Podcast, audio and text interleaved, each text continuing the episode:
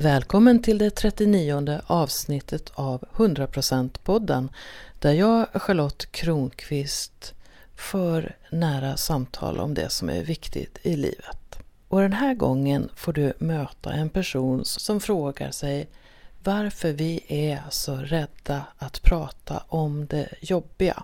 Själv har han drivit framgångsrika IT-företag. Han har gjort konkurs. Han har gått i väggen. Han har skilt sig. Och nu har han valt ett annat liv. Björn Flintberg kallar sig idag för författare. Han använder också ordet livsstilsentreprenör om det han gör. Det är som att han på sätt och vis har funnit meningen i livet genom att gå tillbaka och titta på vad han drömde om som pojke och som ung man. Så det kommer nog inte att dröja länge innan Björn Flintberg skriver om annat än om konkurser och offentlig upphandling. Du kommer nog att få möta en fantasyvärld som han just nu håller på att skapa.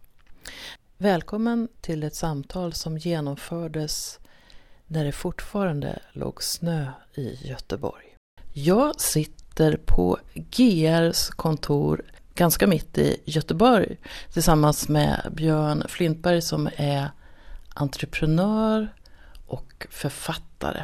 Och vi sitter i en liten vit modul tillsammans här. Tack för att jag får komma och träffa dig. Ja, tack för att du bjöd in mig. Det här ska bli en jättespännande stund tillsammans. Jag har suttit på tåget på väg till Göteborg, jag är på en liten tur i södra Sverige. Och det ord som jag tänkte på på vägen var ett engelskt ord, nämligen downsizing. Och då tänker jag, vad får du för personliga associationer till det ordet?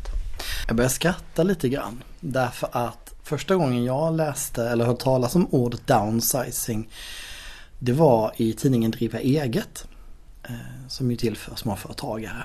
Och eh, läser den ganska ofta, bloggar lite för dem ibland. Och det ordet stötte jag faktiskt på först efter jag insåg att det var ju precis vad jag hade gjort med mitt liv. Så jag kom på ordet i efterhand. Så att därför blir jag lite full i skratt varje gång jag hör det och tänker på att ja, just det, det var det där jag gjorde. Eller håller på att göra, för jag är faktiskt mitt uppe i det fortfarande. Så vad är det du gör när du downsizar? Jag har haft en massa visioner av mitt liv och jag får nya hela tiden och är väldigt engagerad och passionerad i allt jag gör. Väldigt glad och väldigt engagerad och väldigt ledsen och, och väldigt upprörd och, och, sådär. Men någonstans längs vägen efter, efter alla resor så bestämde jag mig för att nu nu har jag lite grann gjort mitt. Nu har jag gjort min karriär. Jag har testat på att sitta i multinationella bolag. och Jag har testat på att vara startup-entreprenör. Jag har gjort den stora drömmen och misslyckats och landade i en konkurs och i en skilsmässa. Men ändå lyckats gå vidare. Och det var egentligen i kölvattnet av den resan då med mitt dåvarande IT-bolag som landade i konkurs efter tre jätteframgångsrika år. Och den påföljande skilsmässan som jag någonstans fick omdefiniera mig själv än en gång i mitt liv, för det gör vi ju hela tiden. Och jag tvingades fundera på, vill jag göra det här igen? Vill jag bli startup-entreprenör? Eller ska jag sadla om? Inte att sluta vara entreprenör, för det tror jag inte går. Det är lite av ett kall någonstans. Men att sadla om från att vara startup-entreprenör som fungerar, funderar mycket på att bygga bolag och expandera och drömmen om den där stora exiten som gör att man kan sitta på en sandstrand resten av livet. Till att bli livsstilsentreprenör. Det vill säga att vara entreprenör i syfte att egentligen leva ett roligare och bättre och mer tillfredsställande liv. Där det egentligen inte är karriär eller bygga bolag som är det centrala. Utan friheten som det ger att vara sin egen. Så då bestämde jag mig för efter att ha skrivit en bok om konkurs och hur det går i konkurs och hur det är att driva företag när det blir jobbigt. Och reflekterat lite över varför vi är så rädda för att prata om det jobbiga. Vi hade ett dödsfall i familjen här, min styvfar gick bort förra året. Det pratar man inte heller mycket om. Ehm, och konkurs pratar vi inte heller mycket om och skilsmässa pratar vi inte mycket om. Många saker som vi inte vill prata om för de är lite jobbiga. Jag tycker att vi kanske borde prata om dem och lyfta fram de där trollen i ljuset. Så jag gjorde det, jag skrev den här boken, den kom ut, hette Kraschen. Och efter det så insåg jag vad ro, hur roligt det var att skriva. Och då tänkte jag, det här är en gammal barndomsdröm, kom jag på. Från den tiden när jag var eh, 16 och skulle börja gymnasiet. Jag läste humanistisk linje med latin och eh, drack rödvin i parken och, och, spelade drama med Helsingborgs stadsteater. En fantastisk regissör som heter Hans Polster. Som var lite lokalkändis där. Och då skulle jag ägna mitt liv åt teatern, poesin och litteraturen. Och sen så kom väl verkligheten ikapp och så började man jobba istället och tjäna pengar. Men nu när jag är 43 och gått igenom skilsmässa och konkurs och känner att jag inte har så mycket kvar att bevisa. Och jag har prövat på det mesta som har med karriärvärlden att göra. Som jag vill göra. Jag har liksom ingen, jag har en karriärdröm kvar. Men jag har sagt att det ska jag inte göra förrän jag blir 60 ungefär. Jag vill bli eh, generaldirektör för YH-myndigheten. Om den finns då? Om den finns då, precis. Men tills dess så kan jag göra allt annat. Eh, så då bestämde jag mig för att jag vill, jag vill satsa på att skriva. Jag vill skriva mer och jag vill hålla på med mina älskade brädspel. Jag är spelnörd ut i fingerspetsarna.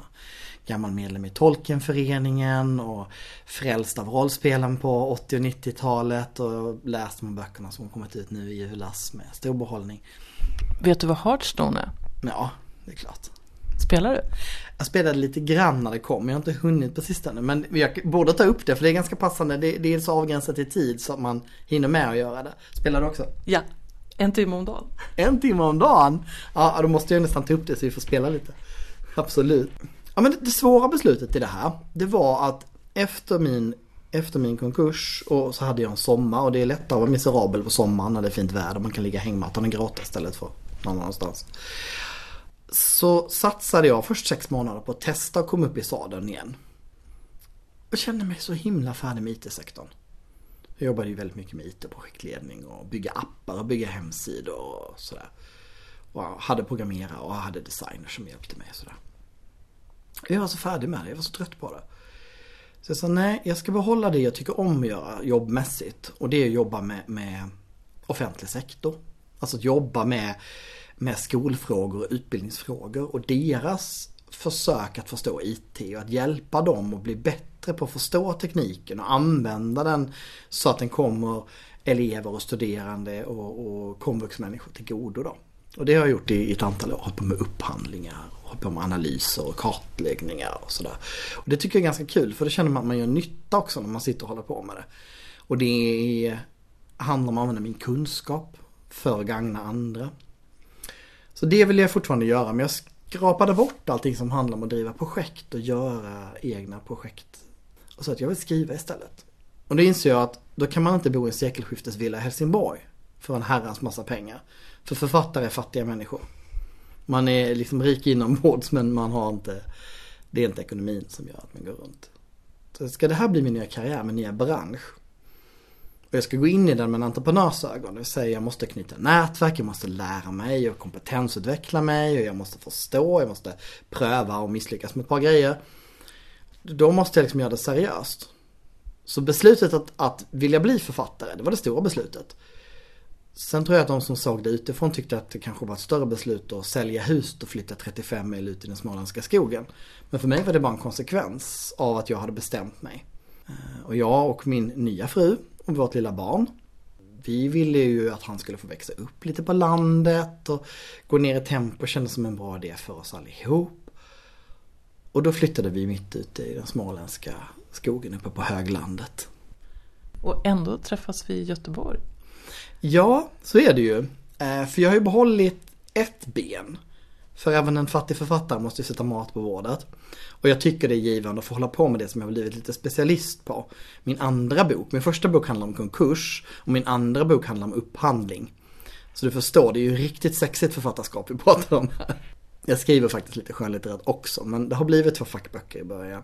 Men jag skriver har skrivit en bok om upphandling som handlar om upphandling från den vanliga människans perspektiv. Det vill säga den här tjänstemannen som sitter på kommunen och som är livrädd för att göra upphandling för de tycker det är läskigt och konstigt och svårt och farligt.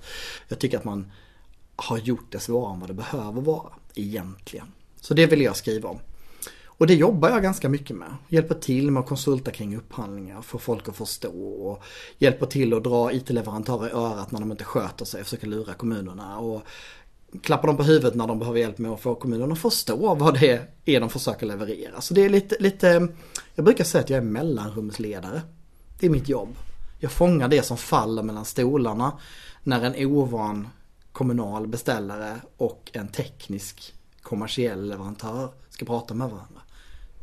Alltså det här är så roligt så att jag nästan börjar skratta för att jag gör en del jobb åt ett företag som hjälper leverantörer att skriva bättre Alltså besvara förfrågningsunderlag på ett bättre sätt.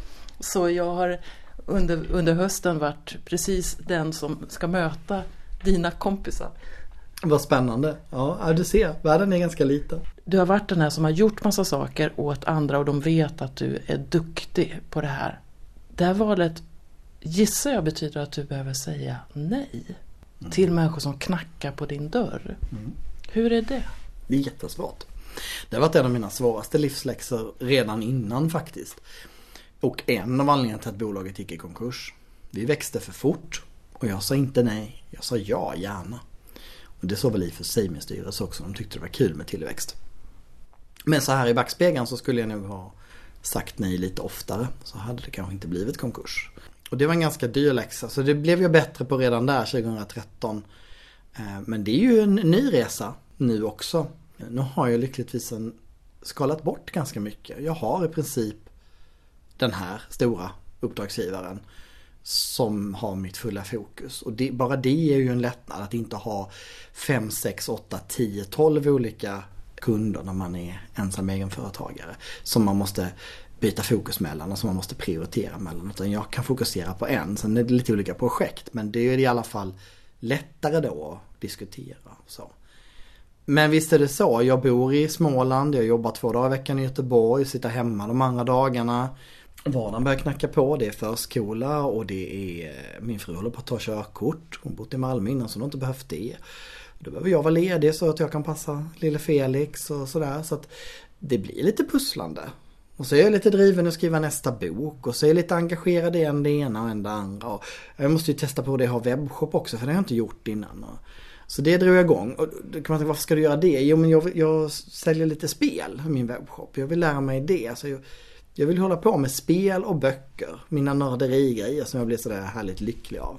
Det här med att du har skapat ett liv där du också får möta svårigheter och får möta sorg och det som ytligt sett ses som misslyckanden och det som vi många undviker att tala om. Vad händer när du öppnar dörren för att tala om det? Vad, vad händer i dig? Jag har gjort det ganska länge. Det var en strategi för mig, en överlevnadsstrategi för mig från början. Jag eh, kommer väl från en bakgrund där jag har varit väldigt, jag har alltid haft lätt för att lära mig. Gått väldigt bra i skolan. Och sålunda naturligtvis blivit väldigt mobbad som, som liten. Och min strategi för att överleva det där, det var ganska öppen kring det. Eh, och prata om det och aldrig gömma undan det eller skämmas för det. Så det blev under tonåren där en överlevnadsstrategi att om alla vet öppet vad det är jag är rädd för, vad jag inte tycker om. Då blir det ju svårare att säga haha du är ju på det här viset. Ja men så det vet jag väl, det har jag ju sagt förr. Så det började egentligen så. Sån här Typ som att, jag brukar säga så här, om, man inte, om, om jag inte har några hemligheter eller någonting som jag skäms väldigt mycket för, då, då finns det inga dörrar att öppna så att säga. Då, då, det är ett slags skydd att leva utan mycket hemligheter. Ja men det är det faktiskt. Därför att vi tror att vi skyddar oss själva genom att lösa in saker. Det är klart att alla har väl sina små hemligheter här och var. Och man har saker som framförallt är väldigt privata och väldigt personliga och, och så. Men, men att leva ett öppnare liv och ett ärligare liv tror jag gynnar en själv. För att det som händer när du stänger de där dörrarna, det är att du också stänger av en del av dig själv. Du stänger ute de känslor och de upplevelser som ryms i det där rummet tillsammans med det där obehagliga. Och när jag var djup tonåring och drack rödvin i parken och sådär, då, eh, då formulerade jag min resväsketeori. Och den går ut på att du, när du föds så får du en resväska och den är helt tom. Och när du är liten så kan du inte skilja på det utan allt åker ner i den där resväskan. Och så blir den tyngre och tyngre och tyngre. Och efterhand som du har stoppat ner saker så blir saker mindre och mindre intressanta. Det krävs större upplevelser eller djupare upplevelser för att det ska vara värt att stoppa ner en grej till i den ganska tunga väskan. Och med jämna mellanrum får vi livskris och det är när vi måste stanna och tömma väskan och packa om den lite grann. Då får vi slänga bort lite gamla grejer som vi känner att vi är färdiga med eller som inte ger oss någonting längre. Problemet är att om du stoppar ner ett paket torsk i den där resväskan och så börjar det ju lukta och så stoppar du en plastpåse och så stoppar du plastpåsen i en säck. Men det luktar fortfarande torsk i hela den förbaskade väskan. Enda sättet att bli av med den doften det är att plocka ut torsken ur säcken, ur påsen, ta fram den och slänga den. Och sen kanske man till och med får vänta ett tag för det kommer lukta torsk ett tag därefter också. Och så får man ha en öppen väska och stå still och vänta ett tag tills man har kommit ikapp livet. Den där resväsketeorin den tänker jag på än idag fast den är liksom 25, snart 30 år sedan liksom formulerade den. Och vilken är din senaste torsk? Jag hade en stor torsk när jag hade, jag hade min 40-årskris när jag var 32 så, som min läkare då i alla fall. Då gick jag in i väggen och hade jobbat. Då var det mycket det här, vi, vi pratade lite kort här när vi satte oss ner om att beskriva sig själv utan att beskriva vad man gör.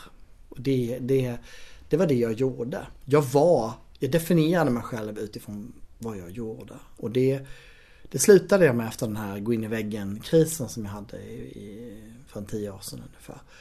Därför att jag insåg att, att jag är så mycket mer. Det är en del av mig. Den är inte mindre sann för att jag har andra delar också.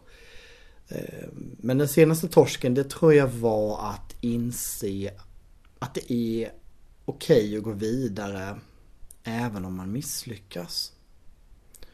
Eh, och det var ju samma med konkursen och kanske ännu mer skilsmässan. Jag räddades nog lite av den faktiskt på många sätt. Alltså att skilsmässan blev ett större emotionellt trauma än konkursen. Det blev ännu personligare än konkursen. Och på så sätt kunde jag behandla båda två nästan samtidigt så att säga. Det, det, det fanns en gräns för hur förtvivlad man kunde bli. Ehm, så man hanterade båda på en gång. Då är jag nyfiken på det här som den här torsken eh, eller den här känslan kring, kring de här två kriserna som kommer samtidigt.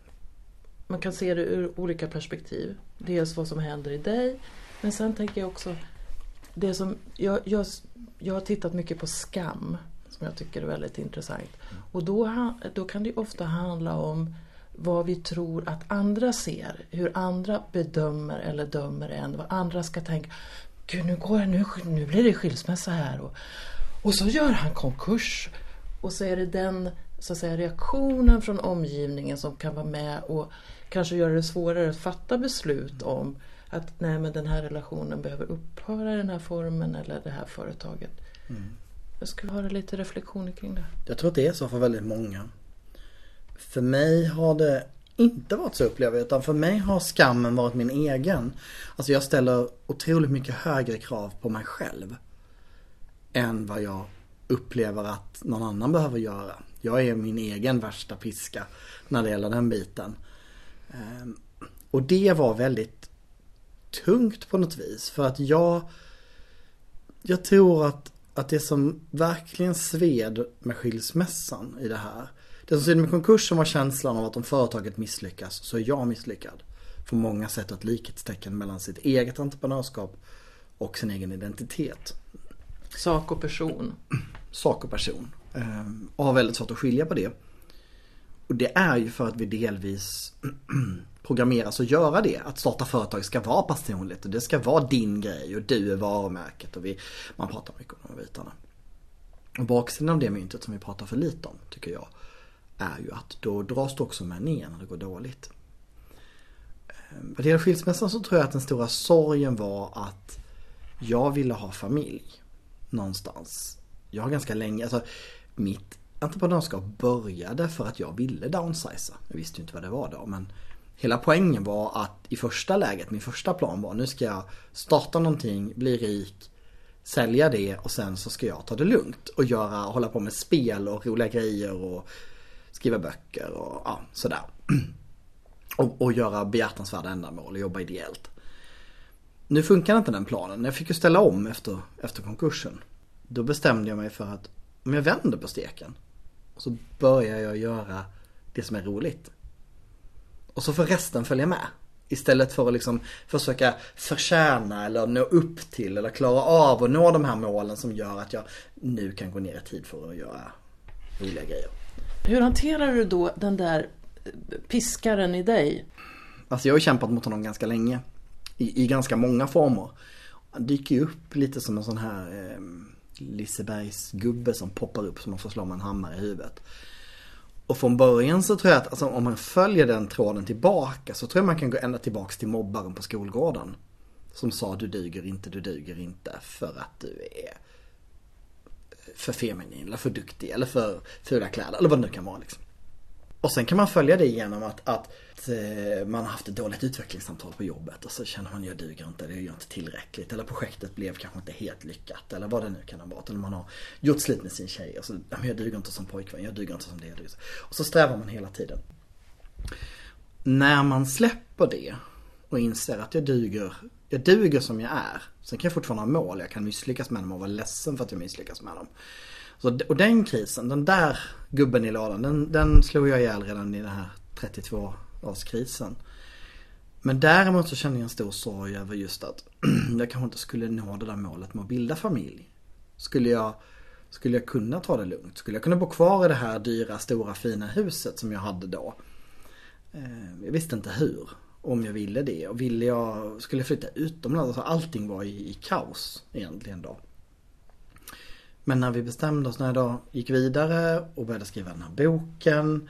Sedermera blev blind hittade ihop med min nuvarande fru. Och vi träffades, vi åkte till Teneriffa och hon blev gravid och vi bestämde oss för att flytta ihop och sedermera flytta till Småland. Då föll alla bitarna på plats. Där hade man en utgångspunkt, en bas en, en platta att stå på. Och för mig är det ganska viktigt. Jag, jag, vet inte om det är det för alla. Jag vet folk som, som inte behöver ha en hemmabas. Utan som är ganska nomadiska i sin natur. Men jag behöver ha en bas. Jag behöver ha en, en, en platta. Ett ankare eller ett fyrtorn eller vad man nu vill kalla det för någonting som jag kan sikta på och komma hem till. Där jag kan landa, där jag kan ladda mina batterier, där jag är trygg, där det finns någonting. Och sen kan jag ge mig iväg på äventyr därifrån. Men alltid komma tillbaka. När du säger plattan så, så hör jag att det är både din familj men även den fysiska platsen. Ja men så är det ju. Alltså en plats, en plats i sig betyder ju ingenting om den inte laddas med någonting.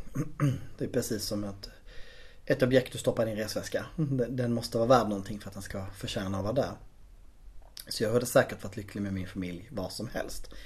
Men kombinationen av att i det här fallet så flyttade vi då upp till en liten ort som inte var helt slumpmässigt utvald utan här bodde min, min allra bästa vän sedan många år tillbaka. Vi har skojat och pratat om att en dag, en dag ska jag flytta upp hit.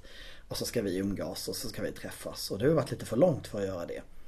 Så samtidigt som jag downsizade mitt liv så fullföljde jag ju en gammal barndomsdröm i att flytta upp där. Och då blev ju den här platsen som vi har besökt många gånger och har väldigt vackra minnen av, av lugn och harmoni. Blev ju någonting helt nytt och nu kunde vi ladda med den här. Vi förstod ju knappt, vi har bott där nu sedan i slutet på oktober. Och det är fortfarande lite udda att komma hem och känna sig hemma där och känna att det är en helt annan, helt annan värld från att ha bott i, i Malmö, Helsingborg, Göteborg till att bo i en liten ort med 800 invånare.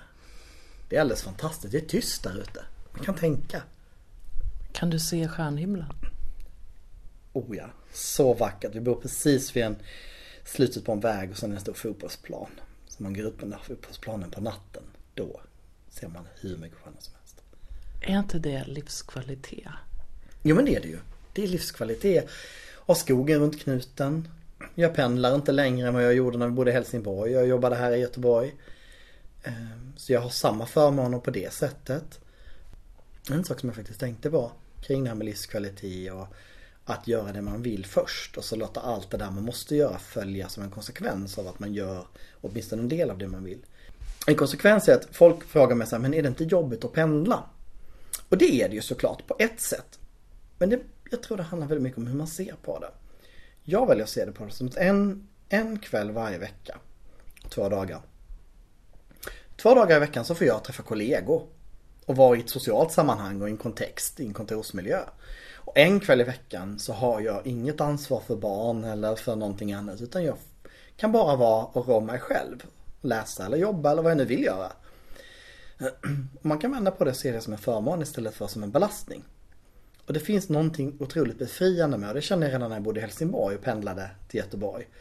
Det finns någonting befriande i att när jag är här, då är det fokus jobb hela tiden. När jag är hemma, när jag inte sitter nere i mitt kontor mellan 8 och 5 ungefär, då är jag hemma. Jag, går jag ner till servicebutiken så påminns jag inte om jobb. Eh, går jag ut på fotbollsplanen och tittar på stjärnorna så tänker jag inte på jobbet. Orten där jag bor är kopplad till mig och mitt liv som individ, inte till mitt görande. Och det har varit den här viktiga livsläxan för mig, att inte definiera mig själv ut efter vad jag gör enbart. Utan efter var jag befinner mig. Om du skulle säga tre saker, de tre första som kommer, som börjar, när du börjar tre meningar med jag är. Vad kommer då? Jag är en lycklig nörd. Äntligen. Jag får lov att prioritera eh, alla mina härliga brädspel och sällskapsspel. Eh, och är gift med en fru som tycker det är lika roligt som jag. Så det är bra. Eh, jag är passionerad. Jag måste brinna för saker annars funkar det inte. Och det kan vara allt ifrån flyktingsituationen till en väl genomförd upphandling till, eh, till eh, en resa som man ska företa sig eller eh, till att min son börjat gå precis sådär. Ehm, som jag kan bli passionerad eller sitta och lipa till, till Undercover Boss eller till Masterchef eller någonting. Jag är så blödig när det gäller sånt där. Och det tredje då. Jag är en drömmare fortfarande. Och jag tror att drömmaren, nörd, den drömmande passionerade nörden, om han får lov att hitta tiden att leka och spela mer, läsa mer och skriva mer. Då tror jag det kan bli riktigt spännande böcker av det i framtiden som inte alls är facklitteratur utan som kanske blir skönlitteratur istället. Det är precis det som, som, som låg på, på min tunga och väntade. Att jag att Eftersom jag är en skrivande människa. Jag skriver ju artiklar och jag bloggar varje dag och ja, jag har skrivit 35 år professionellt. Och då tänker jag, vad, vad är det som lockar dig med det lite mer fria skrivandet? Vet du vad live är? Levande ja. rollspel. Sen när man gestaltar ett skeende. Jag har ju varit på ett antal live såklart som den nörd jag är. Och ganska många av dem så får jag roller där jag är en sagoberättare. Eller eh, mystiker eller hur man är klädd i ord. Men i princip en vandrande berättare som berättar historier. Så egentligen är jag ju en oral eh, kreationist. Det vill säga jag berättar mina berättelser verbalt egentligen. Men det måste ju sättas ner på pränt. Och i många år i mina ungdomsår så var det en formen var ju från rollspel. Att jag gjorde, skapade, jag hittade, hittat gamla papper, du vet, man skapat världar och kartor och myntsystem och språk och jag vet inte allt. Jag har långa ordlistor på mina påhittade språk och avancerade växlingssystem mellan olika typer av valutor i min påhittade värld. Det finns tonvis med material. Man bara tänker, vad tror den där kreativa killen vägen? Och jag tror att han försöker komma ut nu igen. Den här lilla killen som fått sitta i baksätet ett tag och snarast vara en guide för den professionella Björn som har gjort en karriär där man kunnat krydda med den här eh, nörden och kunnat vara lite konstruktiv och, och, hitta nya vägar och tänka utanför boxen och allt sånt där spännande som man ska kunna göra. Men nu har jag fått komma fram igen och nu kan jag få berätta de här berättelserna igen fast jag sätter dem på papper istället. Det lockar mig, att få berätta de här sagorna igen som poppar upp i huvudet hela tiden. Jag kom på en i morse när jag körde hit. Så nu blev jag inspirerad till någon slags eh, efter katastrofen eh, bok i Sverige som jag spinner på en gammal rollspelsidé och sådär. Så det kommer idéer hela tiden och det jag vill göra är att hitta tid att skriva ner dem där. Ja, det är det jag undrar. Du får en idé, du, mm. du sitter där. Hur ser du till att hålla kvar den? Gör du någon liten anteckning? Mm. Jag använder ett verktyg som heter Trello i min vardag. Eh, och det är en slags post-it-bräda. Jag har massor med brädor. Jag har en för mitt företag där jag har alla to-do. En, en kolumn för måndag, tisdag, onsdag. Så flyttar jag grejer fram emellan och försöker bocka av det. För att jag börjar bli så gammal så jag kommer inte ihåg allt längre. Jag måste ha det på lappar. Och så har man oftast något projekt som har en egen och då kan man kolla där och tittar man in där och något ideellt projekt som använder det. Och sen har jag en som heter skrividéer. Och där är en kolumn för, för grejer som bara är rena idéer. Och en för grejer som jag har börjat liksom outlina och så en för grejer pågående skrivande och redigering. Och så fyller jag på med kommentarer för varje liten lapp där. När jag kommer på något nytt som jag vill ha med. Så du liksom samlar på dig en, en, en väldig massa material mm. och sen så är det som att Sen kan du skapa när du har tillräckligt mycket. Är det lite så det funkar? Ja, det är mer som en kran faktiskt. För mig handlar det om att, att frigöra den här tiden. När jag skrev min första bok då, då blev det ju nästan som ett jobb. I bemärkelsen att jag visste att jag var tvungen att avsätta tid för detta. Och skriva regelbundet. Och man behöver skriva nästan varje dag om det ska bli riktigt bra. Därför att det är, man blir lite ringrostig, det tar lite tid och man måste komma igång och sådär. Och det utrymmet har jag ju nu efter flytten när jag börjar bli färdig och börjar komma in i vardagslunk. Hoppas jag att jag ska kunna hitta, ha ett par dagar i veckan där jag faktiskt ägnar mig ganska mycket åt skrivande. Och hitta rutin för det som funkar med, med mitt jobb ändå och liksom sköta det som ska skötas där. Och kan jag bara göra det så har jag tre eller fyra bokidéer som bara ligger och vill ut och som bara vill ner på papper. Och jag har ju skrivit också i ganska många år, mycket rapporter, analyser och det är väl kanske min stora svaghet som skribent att det blir lite för fack, fackboksaktigt. Men jag har bestämt mig för att det skiter i. Jag, jag skriver mitt manus ändå och så får jag redigera det upp till, till skönlitterär nivå så att säga om det inte är tillräckligt levande eller gestaltande. För det är ju en färdighet jag måste träna på. Det är ju något som man jobb, måste jobba med och öva på och gå kurser och, och träna på igen och jobba med gestaltning och scener och dialog och allt vad det kan vara. Så att jag tänker att det, bäst, det viktigaste med att berättelsen inte blir liggande utan att den kommer ut på papper. Och gör lite kapitelindelningar så här på, på de två skönlitterära böckerna som, jag, som just nu ligger liksom längst fram i, i kön. Och som är påbörjade där det faktiskt finns lite text. Skapar du en egen värld? Ja, den ena boken är en fantasy liksom, serie såklart. I mitt huvud är det ju minst en trilogi. Men det är lite en annorlunda take på fantasy. Det finns så mycket berättelser om mäktiga trollkarlar och mäktiga riddare och sånt där. Men här handlar det om en, en eh, kille som är entreprenör fast i en fantasymiljö. Så jag tar mina egna erfarenheter där. Så han, han är liksom en, ja medeltida ska jag inte säga, men en, en han blir fantasyentreprenör. Så hjälten som en fantasy businessman. Åh, det låter så härligt. Du, jag har en fråga som mm. jag, jag... Jag läste Tolkien tre gånger innan jag var 20 år, alltså mm. Sagan om ringen. Sen räknar jag inte det som fantasy av något skäl, jag vet inte varför. Men någonting som slår mig med fantasy det är att det, det är alltid en, eller i de jag läser är det någon slags medeltidsvärld. Mm. Och, det, och så kan det vara lite drakar och mm. lite mm. och så. Men vad, varför är det placerat där? Mm. Det är ju faktiskt en jättebra, stor, jättebra fråga. Jag tror Dels tror jag att det börjar luckras upp lite grann. Om du tittar på det här som man kallar magisk realism. Alltså då alltid från Isabella Allende till John Ajvide Lindqvist, Anders Fager och de här som, som leker lite med, med vardagen och mötet mellan vardagen och det magiska. Som utmanar fantasyn skulle jag vilja säga. Eh, du har Cirkeln till exempel som blandar vardag och fantasy.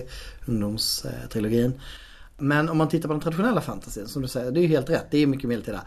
Och det är det ju här i västvärlden. Är det ju det. Tittar du på tysk fantasy så har den ju inslag av den här tyska högmedeltiden med den storhetstiden. Medan vi har nästan den här anglosaxiska, så vi pratar riddarna kring runda bordet, eh, den typen av fantasymiljö. Eh, jag tror att det har med vår kulturhistoria att göra. Det är det, det, när vi pratar om sagornas tid och de här gamla sagorna. Jag är en stor fan av Joseph Campbell som skriver mycket om mytbildning och arketyper och hur, vi, hur det egentligen bara finns kanske ett visst litet antal berättelser. Jag menar om du tar berättelsen om, om en ung pojke från en, en eh, enkel början som upptäcker att han har att han har särskilda förmågor eller en särskild uppgift som måste utföras som är stor och övermäktig. Men eftersom hans hjärta är rent så fungerar den då. Så kan du applicera det på Star Wars, Tolkien eller Jesus. Och, och det är egentligen samma grundberättelse. Och sen kan man dra precis vilka slutsatser man vill av det. Men faktum kvarstår att det är det. Tittar du på Macbeth eller Kain och Abel, alltså trätandet mellan familjemedlemmar. Också en sån här basal historia. Den gamla visa mannen, du har Gandalf, Obi-Wan Kenobi, Merlin. Det är, det är liksom de här gestalterna kommer tillbaka. Och jag tror att, att det är just den här medeltiden som har fastnat, det tror jag har att göra med vårt kulturarv faktiskt.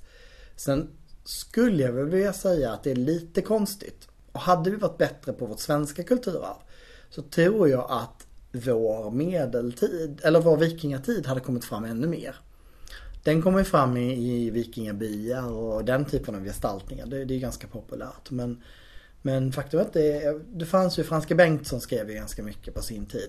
Röda Orm och alla de här. Men annars så tror jag att vi borde ha utrymme för mer av det egentligen. För där har vi också en koppling. Jag tror det handlar väldigt mycket om vilka historier vi själva berättar. Och vi lånar mycket från USA. Och USA är inspirerat av engelsk medeltid och vi är lite inspirerade av engelsk medeltid. Så det blir liksom den här eh, T.H. White, Svärdet i stenen, eh, Arthur och Merlin, Riddarna kring runda bordet som blir någon slags startpunkt för fantasy. Och då tittar man på Tolkien, ja han har ju sprungit ur det men han har ju faktiskt lånat mycket från vår nordiska miljö för att få sin egen twist på det. Och så blandar vi friskt med tomtar och troll och bauerska vättar eh, och nordisk folktro med engelsk eh, högmedeltid eh, och en gnutta renässans från Italien. Och så får vi någon slags generell bild av vad är fantasy. Och så då och då kommer det en ny serie i bokform eller i tv-form som ruskar om oss lite grann. Senast var det Game of Thrones som ställde allting på ända. Var kommer du att placera dig? Mina fantasyvärldar sen jag var lite. Jag, jag har lånat in från den här unga Björns eh, stora bibba med, med, med eh, valutor och språk och allting. En idé som jag tycker är ganska häftig, den hänger ihop med när jag läste historia på universitetet. Jag var alltid så fascinerad av det postimperialistiska romarrikets sönderfall. Det vill säga min fantasyvärld utspelar sig i en värld där det har funnits ett imperium. Där det har, det har redan stått på höjden av sin förmåga. Det är förbi. Det är på väg bort. Det finns rester kvar i, i kulturen och i samhällsstrukturerna. Men den medeltid man befinner sig i, som väl i och för sig kanske är ganska klassisk, den är efter att det har funnits någonting som var mycket häftigare för. Det kanske finns ett jättehögteknologiskt skepp i bukten som kan en massa teknologiska grejer. Men ingen vet om man reparerar det längre. Och ingen vet om man bygger de här kanonerna eller vad det nu kan vara för någonting. Som fanns då en gång. Utan man är hänvisad till, till det man kan komma på. Jag gillar den här, den här känslan av att det är vad, händer, vad gör man när det där stora har passerat? För många böcker handlar om att bygga upp det här från det enkla till det stora riket som ska komma. Människornas tidsålder, den fjärde tidsåldern i Sagan om ringen till exempel. Jag, jag gillar att titta på vad händer sen då? Vad händer efter sagan slutar? Det är härligt att se dig när du berättar om det här för att hela du kommer till ännu mer liv. Jag, jag kan se hur du, hur du skapar en live eller någonting eh, sånt. Det, det, det finns verkligen ett starkt engagemang där. Och det är också som att den här pojken i dig kommer till liv på ett härligt sätt.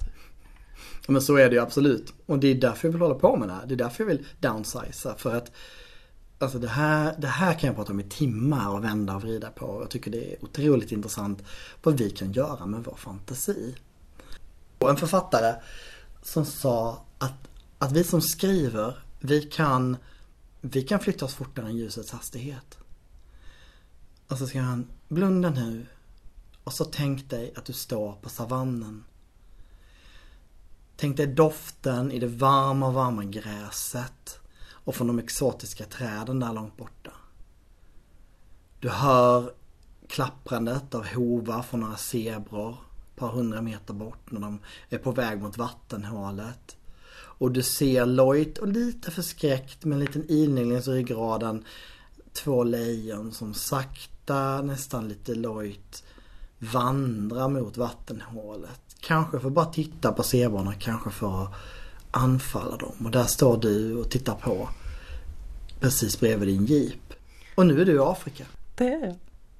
På en sekund så hamnade du i Afrika. Det krävs ju att det är någon som kan säga eller att man kan själv läsa med inlevelse för att den här magi, magin ska uppstå. Jag tänker så här om, om någon som lyssnar på oss och som känner att livet är så fullt, fullt, fullt, fullt med göranden och det är så viktigt mm. att leva upp till ens egna föreställningar mm. om vad det är att vara lyckad och så. Vad kan vara ett litet steg för att markera inför sig själv att det går att göra andra val? När jag gick in i väggen så fick jag lära mig en massa metoder för att hantera allt det där. Brustna förväntningar. Och en sak som jag gjorde, som jag fortfarande gör och har nu gjort i över tio år.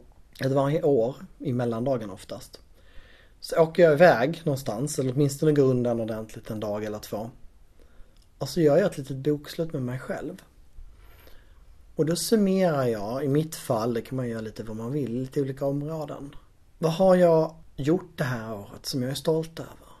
Vad har jag utvecklat hos mig själv socialt eller mentalt eller fysiskt eller vad nu är för målsättningar eller vad har jag utvecklat som jag är stolt över? Vad, vad är det jag ska ta med mig in i nästa år som jag har gjort bra, och som jag vill fortsätta göra?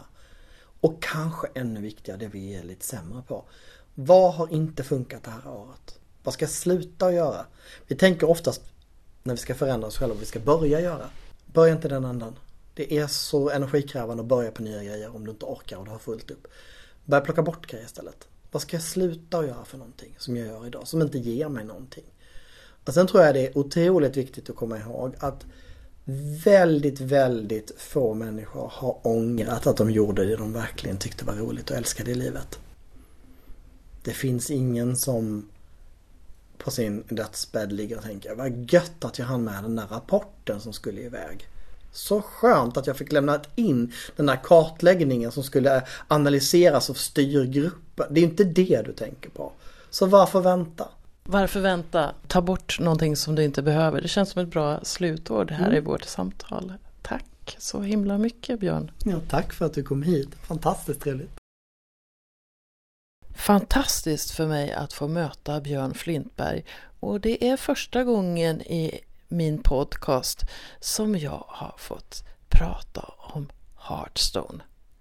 Spelet som jag ägnar en timme om dagen åt. Nördsidan i mig mötte nördsidan i Björn Flintberg. Det var härligt. Och också se att han idag lever ett liv som är mer på hans egna villkor.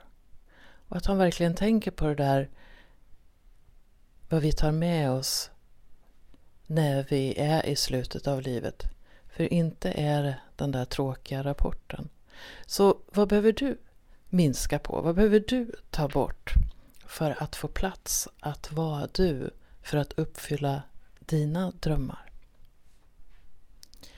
100% podden är mitt, Charlotte Kronqvists projekt där jag varje eller varannan vecka möter en ny person. Och du får gärna tipsa mig om 100%are. Jag gör webbkurser också som handlar om att bidra till att du lever livet fullt ut. Gå gärna in på min hemsida Charlotte Kronqvist och klicka på fliken webbkurser så kan vi se om det finns en kurs som passar dig också. Det fiffiga med webbkurser är ju att du kan göra dem precis när du vill och att du kan göra det helt i din egen takt. Tack för att du lyssnar på 100% podden.